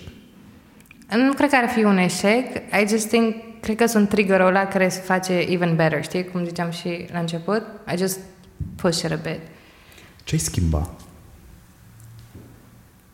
Ne întoarcem trei ani în spate. Uh-huh. Cu experiența pe care o ai acum. Știi, dă-i, Doamne, românului mintea cea de pe urmă. Ce-ai schimba? Adică ce aș face diferit vis-a-vis da. de... Mi-a apărut de curând o poză cu primele mele două angajate pe care le-am avut și mă gândeam, zic, măi, dar parcă atunci când a plecat fata aia nu m-am purtat așa cum... Um, nu știu, I didn't handle the situation too well sau am luat unele lucruri pe personal sau așa. Um, nu cred că aș putea să le schimb if I would go back three years, pentru că aveam 26 de ani și um, I did my best în tot procesul ăsta. Poate acum un an aș fi luat mai repede uh, decizia asta de a investi per se în, în agenție. Doar că și aici e cu duș întors. Dacă începeam de la început să investesc, ziceam, mamă, le iau toate echipele cele mai bune de creație și le dau, le promit salariu pe un an de zile și în primul rând, eu nu, nu sunt genul acela de persoană, like I'm very, foarte cumpătată și mai știți, să creștem un pic, un pic câte un pic. Acum că am prins curaj în agenție, în, zi, și în mine, și în the way I lead, I lead it, acum pot să fac investiția asta. Dar trebuie să văd și dacă am în cine. Pentru că oamenii încă sunt activați după uh, premii, după campanii fantomă care primesc uh, premii super mari și whatever și I need people with um, vision. Adică nu pot să mă duc, probabil am foarte mulți creative directors și zic, vină la line. Și zic, păi pe ce branduri lucrez, ce premii aveți în portofoliu și o să zic, păi uite pe ce branduri am început deja să lucrăm și lucrăm încă din primul an pe branduri foarte mari. Uite ce campanii mișto am început să lansăm. We went from digital la campanii, la campanii în store naționale. Stay and grow with me, știi? Dacă piața nu ți-ar cere Mă rog, eu consider că meteahnă ușor greșită, cel puțin pentru 2020. Eu credeam asta și în 2013, când am semnat eu hârtiile pentru înființarea SRL-ului. Uh, Uh, că a, a vinde pe portofoliu și a aduce alți clienți pe portofoliu nu reflectă neapărat capacitatea echipei tale sau a ta de lucru. Dacă n-ar trebui să scoți portofoliu în față, ai face-o de bunăvoie sau l-ai îngropa? Uh, păi până acum nu o făceam, pentru că toate... Noi am crescut foarte mult cu clienți de când prin prisma proiectelor. Adică clienții mei care sunt mari acum și fac campanii naționale, că e, primul, primul meu proiect a fost un de asta, o campanie cu trei poze pe Instagram sau un cont de Insta și cu ei am crescut prin, uh, zi, prin ce reflecta munca, munca mea pentru ei. Acum, da, aduc portofoliu în față pentru că sunt mulți clienți care după asta se ghidează și nu pot eu să zic, nu ți arăt. Cum faci tu? um, completează în propoziția asta. A fi antreprenor înseamnă a avea un full-time job de luni până duminică, de la 8 dimineața la 8 dimineața din nou full-time job-ul ăsta este magazinul din colț pe care scrie non-stop și tu ești singurul vânzător? Nu, neapărat. But it's a full-time job. Um, stai că mi-au distras atenția cu gălăgie în birou. Așa. Um, ce vreau să zic e your brain never stops. Și, și dacă plec în acea vacanță de o lună, tot aici o să mă gândesc. Și chiar dacă nu o să mă gândesc la modul, aolo, ce-or face, aolo, or fi probleme, o să mă gândesc, hmm, peste doi ani ce facem? Sau ce ar trebui, în ce ar trebui să mai investesc acum? Sau... Uh, tu înțelegi ce vreau Te-ai să zic? irijat vreodată în creative director sau te-a asimilat echipa ca fiind creative director? Par genul de persoană care conduce mașina, conduce mașina, conduce mașina, se oprește la stop, se oprește la stop, pac, a venit ideea. Ai scris-o pe grup? Mm-hmm. Yeah, I do that. Dar asta am făcut și înainte în agenție. Adică ce fac acum, făceam și atunci. Eram și account și creative director și făceam și parte de strategie pentru prezentări. I did, I did the pitching myself de multe adică nu de multe tot timpul.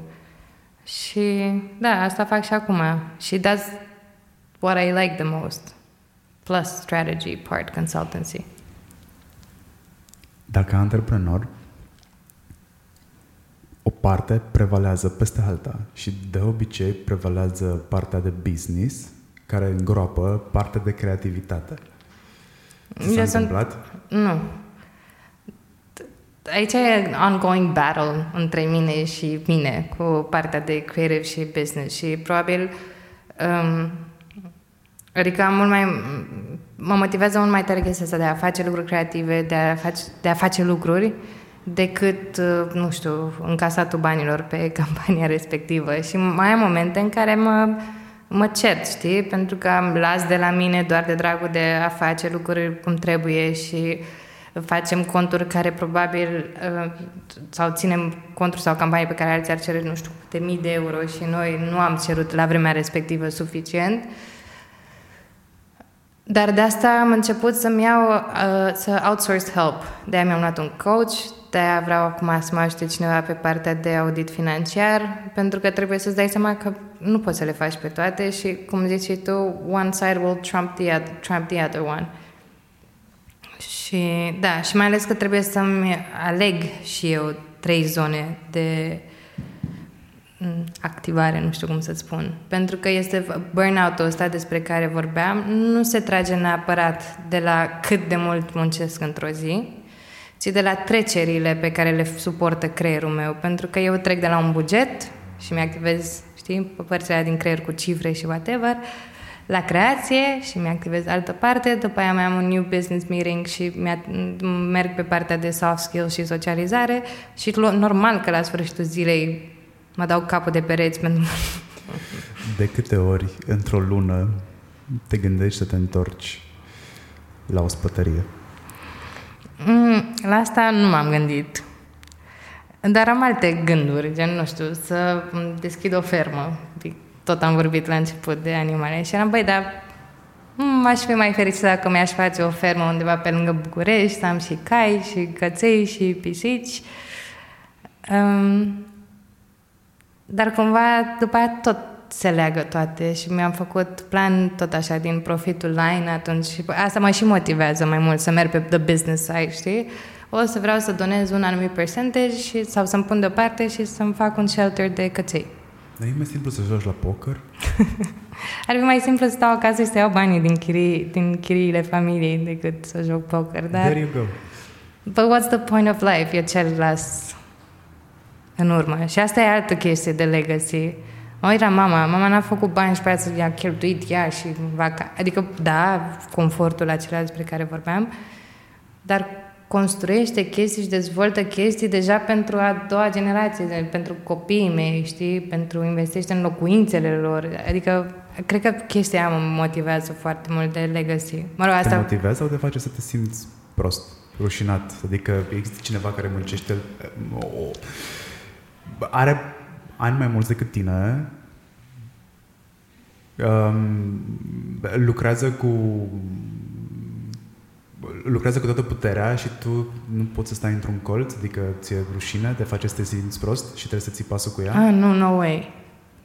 Nu, e mai mult o chestie de um, motivație. Adică ar fi penibil să mă compar eu cu afacerile familiei, de exemplu. Adică să compar line-ul cu afacerile lor, știi? Să zic, hm, voi ce profit ați avut anul trecut? Hm, am avut și eu.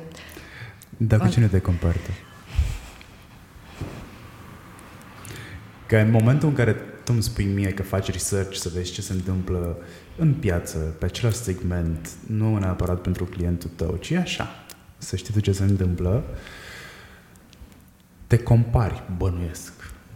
Mm, dar eu nu fac research de piață, gen ce fac alte agenții. Eu nici nu știu despre multe agenții. Sunt, este atât de penibil, adică penibil, funny-ish, au venit foarte mulți oameni și angajați de mei și îmi ziceau, ah, știi, nu știu cine, care era director în nu știu ce agenție, habar nu am, gen, și I never cared. Uh, ce am zis, ce am menționat, de exemplu, chestia cu când graffiti tagged us, um, Asta știam pentru... Adică știu de agențiile mari, dar nu știu who owns them, care sunt directorii, uh, decât dacă am avut contact direct sau ceva de genul. Deci nu mă, clar nu mă compar cu piața. Nici nu vreau să mă compar cu piața. Uh,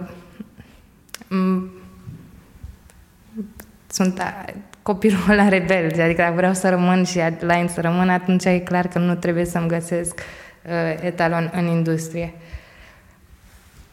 cu ce mă compar sau cu cine mă compar în general, I don't know. Cred că deja o dăm în discuții în astea, like definition of happiness și when will it be enough și, și asta ține și de generația mea, că we're over de fapt, cred că cu toții ne avem niște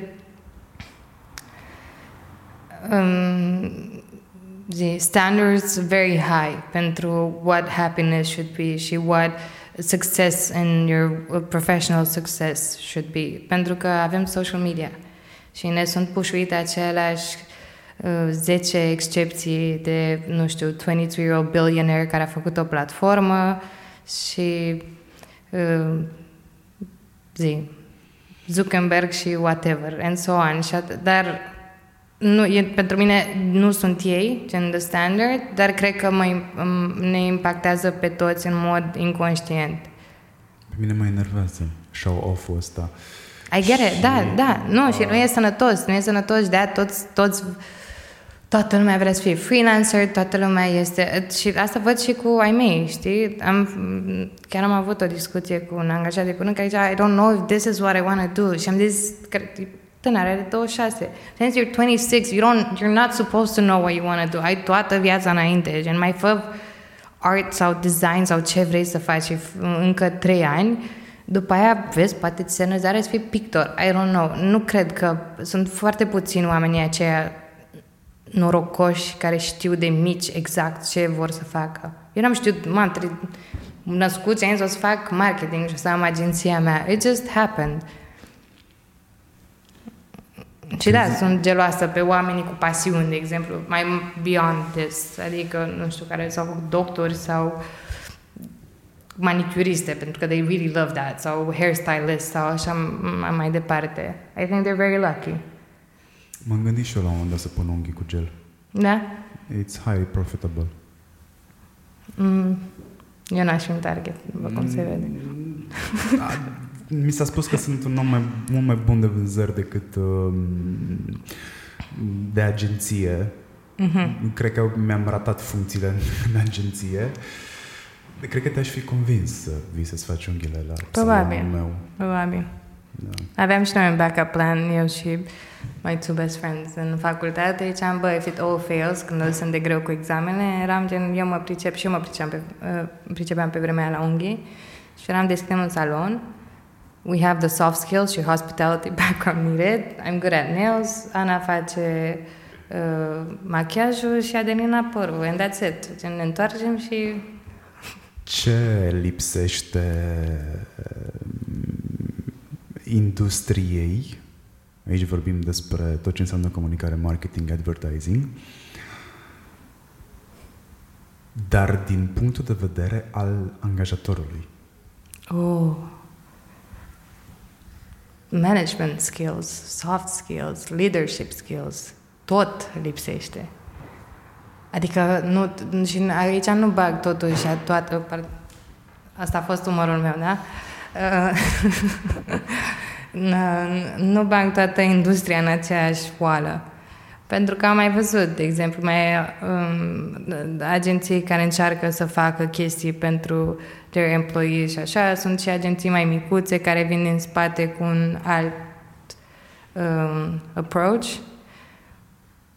Dar, uh, la nivel de senior management și mai ales în agențiile mari, cred că lipsește super mult chestia asta de soft skills, de talent development, um, faptul că, nu știu, they push people too much și sunt nu se pune problema, știi, gen de workload sau de work și personal time și așa mai departe, dar tot ele o să aibă de pierdut în end. Um, dar da, e leadership training, e, se pune foarte mult aspect și asta nu doar în industrie, peste tot. Mă uitam la șefa de raion de la Mega, până nu țipă ea la celelalte uh, femei care lucrează cu ea pe etaj la Mega Concept Store, nu se simte bine, știi? trebuie să arate că ea e șefa. Cam așa e, cam peste, în foarte multe locuri. Nu vedem poziția de manager ca unul de lider, vedem ca un, ca un prilej de Vorbeam cu cineva din altă industrie care îmi spunea că până nu ridică tonul sau până nu bate cu pumnul în masă, lucrurile nu se fac. Acolo e și o problemă, în, în astfel de instanțe, eu cred că e și o problemă de echipă, dar e și, adică ce mai și formezi. Și eu am, da, am avut la un moment dat oameni în echipă care nu făceau și cu frumosul și cu motivation și cum vreau eu, îi vedeam toată ziua pe social media și I gave them up, că nu vreau nici eu să încep să țip sau așa. Uh, dar fiecare om e unic și trebuie să înveți ca manager și cum să te dai după fiecare. Pentru că am citit de curând o carte care îmi place super, super mult. Poți să-i spui numele? Uh, Surrounded by Idiots. Și, contrar uh, primei aparențe, cartea este despre um, cum atunci când cineva nu este de acord cu noi, automat spunem e un idiot, știi? And the book explains to you, sunt patru categorii de, like, color-coded, așa, de, de oameni și majoritatea dintre noi suntem uh, două sau trei dintre ele și avem una mai, zi, mai uh, pronunțată.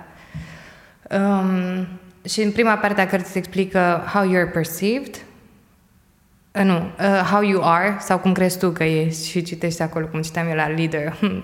Leader și Open-Minded și după aia e gen How you're, you tend to be perceived by others mai ales în alte categorii. Și pentru unii chiar pot să fiu că câteodată când eu sunt pe repede înainte așa unii pot să mă vadă as a tyrant sau like not patient enough. Și um, m-a ajutat foarte mult chestia aia și am mai făcut și un curs pe partea asta cu coachul meu despre uh, ah, am uitat cum se numește, tot așa, tot pe schema asta. Și am aplicat în birou, știi, mai ales acolo unde mi-a fost super ușor să văd uh, a clear pattern of personality. I-am luat pe partea cealaltă, știi, de how I read they would respond. Și da, poate sunt oameni care nu fac până nu dai cu punul în masă sau până nu îi pui un deadline și zici, man, ce ai făcut? Sau poate sunt oameni, nu știu, care răspund mai bine unui task când le spui a dreamy story despre cum o să ajungă și cât, like, pe motivational, știi? Ce n-ai învățat încă până la vârsta asta? Mm. Multe, probabil, dar uh, nu știu, o să văd în anii ce urmează, pentru Hai că să... învăț Hai să simplific întrebarea. Ce nu ai reușit să înveți sau nu ai fost în stare să înveți în anii ăștia de business? Cred că un lucru pe care trebuie să mi-l consolidez e partea asta de actually like business centered, de growth și profitability. But then again, nu pare rău, pentru că tu m-ai descris la an agency ca și copilul rebel. Well, it's probably because... Scuze pentru englezisme. Uh, Um, e probabil pentru că nu am început agenția put money on my mind, cum ar spune. Dacă ai fi avut un partener, pentru că tu nu ai un partener, uh-huh. crezi că ți-ar fi fost la fel de simplu să fii rebelă și tu și agenția, să fiți amândouă rebele? Nu, și nici nu prea sunt de acord cu chestia asta cu partenerii în afaceri. Um, e o chestie, m-am spus-o super drastic, deci că am mai avut un partener în afaceri înainte, dar e ceva tot uh, învățat din familie și it never ends well, most of the times. Și da, nu, nu cred că aș fi putut să fac ce am. Adică sigur ai fost, the different perspective m-ar fi tras într-o altă direcție. Nu zic, poate mai bună, dar nu cred că, mm, nu. Sunt prea uh, cum să zic, yellow, știi? Ca și personalitate, cu visez și mă gândesc și o să fie super și așa și dacă aș fi avut un partener care era mai mult pe partea asta de green și strategic și cu organizare și așa, sigur nu n-ar fi ieșit ce a ieșit până acum. Dar plănuiesc totuși oamenii seniors care să rămână în agenție at some point to give them shares din agenție. Hai să facem un exercițiu. Aole. De ce anume are un, o persoană nevoie ca să fie partenerul tău în agenție? Mm, la ce faci cu telefonul acolo în mână? Ar să-ți fac o poză, atât O să folosesc după aia pe Instagram. Pentru autenticitate doar. Uh, păi nu știu, uite, de exemplu, acum l-am pe, uh, pe Alex ca mâna mea dreaptă and he's very green. Like, e foarte ordonat și merge pe chestia asta de workflow și um, process. Stai să stau așa, să nu se vadă. și um, am nevoie de aportul acela,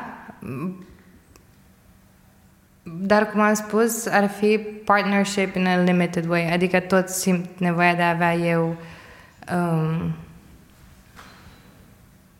I need a consultant, not a partner. Adică chiar și cu shares în agenție, așa, trebuie, e mult mai ușor când e un om care ia decizia și care își asumă at the end of the day. Când ai plecat din agenție sau agenții, ai plecat pentru că nu ai rezonat cu deciziile șefilor? A fost unul dintre motive? Da, și cu țipatul și cu multe alte lucruri. Hai, la noi, la noi în industrie se țipă mult. Mm, sunt, nu, na, noi în industrie aici nu se țipă. Se țipă dacă am țipat două ori pe an și atunci când chiar e ceva nasol. nu cred în chestia asta. Tocmai de aia am vrut să fac agenție, că la noi în industrie se lucrează până la 10 seara, la noi în industrie se înjură și se țipă. Who says that? Adică nu e timpul să mai break the norms a bit cu atitudinea asta de la muncă? La ce faci alergie? În viață sau... Uh? În viață, nu mă interesează din meniu de la restaurant. um, nu suport, apropo de restaurant, oamenii cu aere de superioritate. Nu suport oamenii uh, disrespectful care talk, care, da, talk down to people care, pe care ei nu-i consideră la același nivel. Um, chiar fac alergie la apropouri și la oameni indirecți. Um, cred că asta, că mi-a ieșit așa foarte direct. Top 3. Și lack of loyalty. Și asta lack of loyalty și nu știu cum să spun consideration sau da Like, am avut și oameni în agenție that I offer them my best training, my best atmosphere și după aia m-au anunțat fără nici uh, cel, cea mai mică remușcare și că pleacă pentru că nu le-a convenit ceva care oricum nu avea legătură cu mine și uh, that hurts, dar nu-mi da alergie. Nu, asta, chestiile astea. Ce film îți plac? Filmele pe care mi le pune Teo, pentru că Trebuie să recunosc că I have, I'm really bad with it. Mă uit la seriale și îmi plac super mult documentarele, dar în ultima vreme mă uit dubios de mult la documentare despre criminali. Dacă te uiți pe niște trenduri de consum de content on demand în state, o să vezi că crime stories yeah, sunt da. acolo sus. Ne place să ne uităm la sânge și la ca și necazurile altora. Uită-te pe marginea drumului câte lume se oprește dacă mașina e întoarsă invers. Da. Ai vreun titlu pe care îl ții minte? Uh, de seriale din astea? Da, la ce te uiți? Am început aseară pe unul, cred că se numește Making a Murder și mai este unul pe HBO Go care nu e documentar, but it's still, se numește Killing Eve. It's amazing. E despre psychopath, super cool lady. Mă rog, omoară oameni, dar e foarte deșteaptă. Am înțeles. Podcasturi asculti? Uh, nu prea ascult chestii în general. Adică e o chestie pe care încep să, am început în ultima oară să... What am I talking about? Nici nu mai am timp să citesc. Și asta e altă problemă. How am I gonna grow dacă nu stau să citesc sau să ascult lucruri? Și um, It's a thing I'm working on. Pentru că ieri, de exemplu, mi-am comandat cinci cărți despre Freedom Organization și așa și vorbeam cu mine însă și am zis, ok, l-ai comandat, vrei să faci, dar le și îți faci timp să citești? Pentru că um, disponibilitatea de a citi, că nu este vorba despre timp, mm, vorba despre priorități și disponibilități.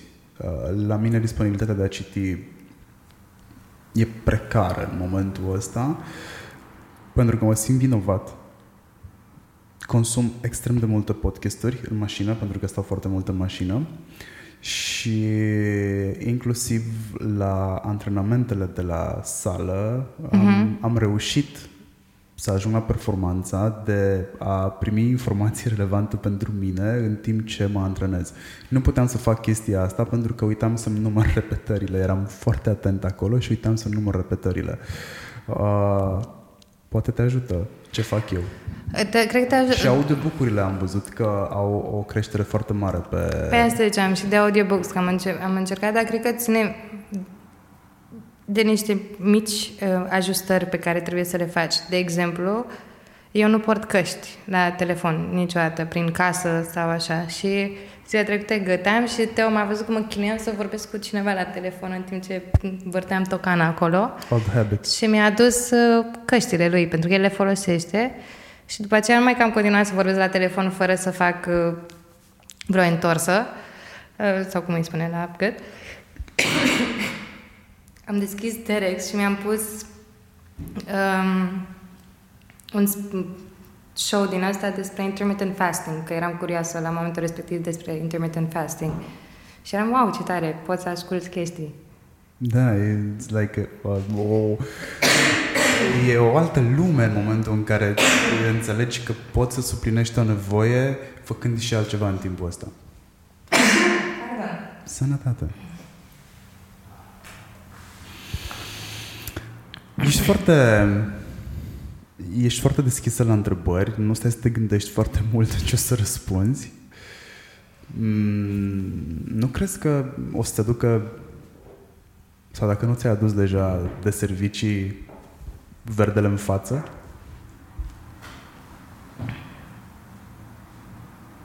Mm. Mm.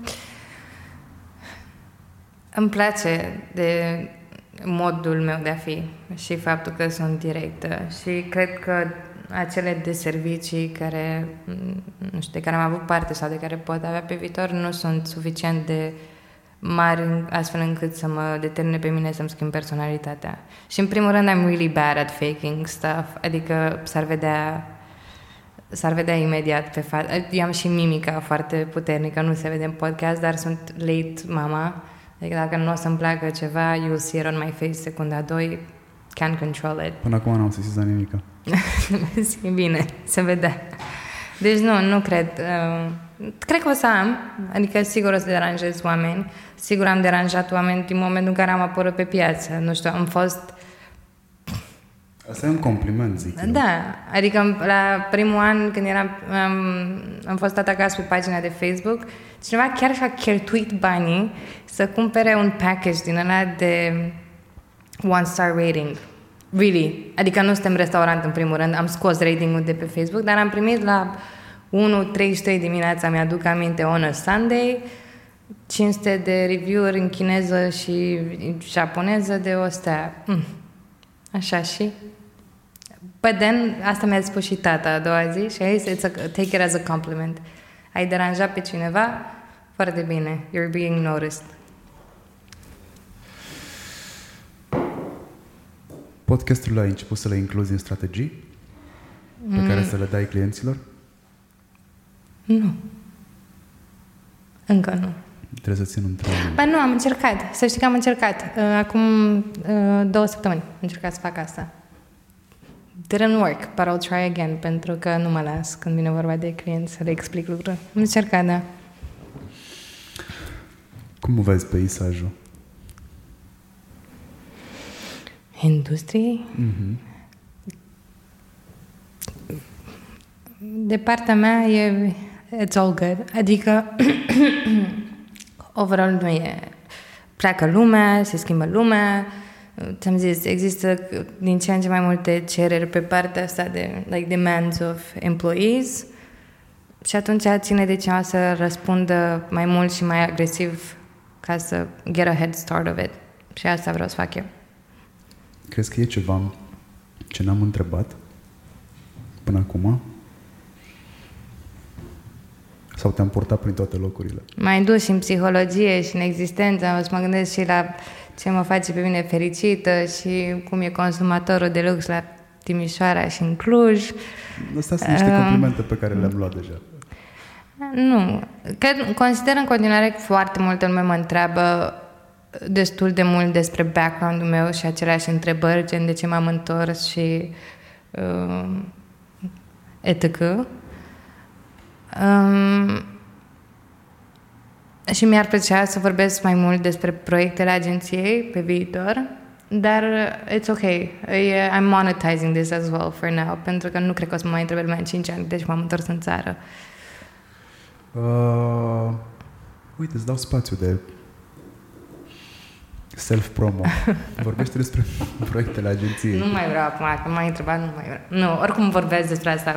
Am, mi-am promis că o să dăm și noi comunicate de presă despre campanii și deci o să le vedeți pe pagina Line sau... De care campanie ești cea mai mândră? Acum sunt foarte mândră de um, ultimele două campanii pe care le-am avut, adică pe care și încă sunt. Uh, sunt Viața fără filtru de la Zuzu Bio um, și campania de Valentine's Day de la Zuzu Dolce, care sunt primele noastre campanii like, naționale all over the country și a fost prima dată când am intrat într-un Carrefour sau într-un big retailer și mi-am văzut acolo display-ul și um, our work. So that was great. Adică chiar e un semn foarte bun și sunt clienți alături de care am crescut și pentru care am făcut treabă foarte bună pe proiectele mici, cum îți spuneam, și acum au încredere în noi să le facem campaniile naționale. Sunt mândră de, de, de ele, ca și, ți-am zis, growth with the client și mm, mai ales la campania Viața fără filtru, am primit brief pentru un NCP. Știi, puteam să găsim aceleași premii, să dăm niște premii uh, foarte atractive și mecanism, mecanismul oricum e foarte ușor. Dar ne-am dus un pic mai, mai mult de atât și asta ziceam de over-delivering, știi? Și am insistat să facem și un cont um, de Instagram nou, tot așa zis bio, unde punem doar poze din viața fără filtru, adică with our everyday sloppy breakfast, pentru că nu toți avem cookies și așa o poză e făcută de mine cu un sandwich dar meu de dimineața, care chiar nu e Instagramil, Instagramabil. Și a prins super bine. A postat Ilona Brezoianu despre campanie um, și it took off from there organically. So, pentru mine a fost o validare a conceptului și a trendului că există oameni care they're fighting with this whole filter trends non-stop. E dificil să fii businesswoman? Cum e să faci, cum e o femeie de 26 de ani 29. în România, Ah, la vremea de ani în România care încearcă să facă business? Uh, nu cred. Adică nu am avut... Uh, te referi la, like, pro-feminist stuff și dacă am avut probleme cu, like... Da, misoginism da. și alte cele. Uh, nu, not really. Și atunci când am fost, uh, nu știu, da, simt că s-a făcut la un moment dat o glumă imbecilă, nu am cum să o denumesc, la un meeting cu clienții și era și altă agenție și un tip de altă agenție zis, da, mănânci banană, sau ceva era legat de o banană și m-am uitat la el și am zis, te rog, abține să mai vorbești cu mine toată ședința asta. Sunt destul de imposing, adică sunt nice și relaxată cu tine, așa, dar uh, și dacă mă uit urât la tine, cred că înțelegi că nu e loc să faci vreo glumiță proastă sau așa, că ori plec. Am avut meeting-uri cu clienți, da, am avut niște clienți, de exemplu, anul trecut, și unul dintre ei chiar era rude, nu neapărat că sunt femeie, dar, sau poate și de asta, știi? Avea o atitudine aia, superioritate, stea doar pe telefon, a făcut o glumă foarte era la adresa unei angajate de ale mele, gen, poate scola o cafea și atunci am zis, guys, în momentul ăsta, please, dacă vreți să mai continuăm, el, erau trei parteneri, el nu mai vine la întâlniri. Gen, echipa mea a lucrat super mult pe proiectul ăsta, e disrespectful, e disrespectful vis-a-vis de mine, nu-l mai vreau în întâlniri. Wanna work together, fine, dar dacă nu, control the guy. Că dacă știți că sunteți trei parteneri și unul nu are social skills, țineți-l încuiat și facă ce face mai bine, nu știu, în firmă. No, Dar nu, overall, scuze, overall, I think we're ok dacă atâta timp cât nu, nu permiți. Ne-am apropiat de final și la final rog uh, oamenii cu care vorbesc în interviuri să... Cânte. Nu. Asta ar fi o idee bună. Mm-mm. O să folosesc. Scuze, așa. Uh, o, să, o să te rog, cum îi rog și pe ceilalți, să dea un gând de final celor care ne ascultă, să, se, să fie ceva care să rămână cu ei câteva minute, la care să se gândească, care să le dea de gândit sau, nu știu, să-i ajute în viață. Așa, că după, uh-huh. după o carte bună sau după un film bun.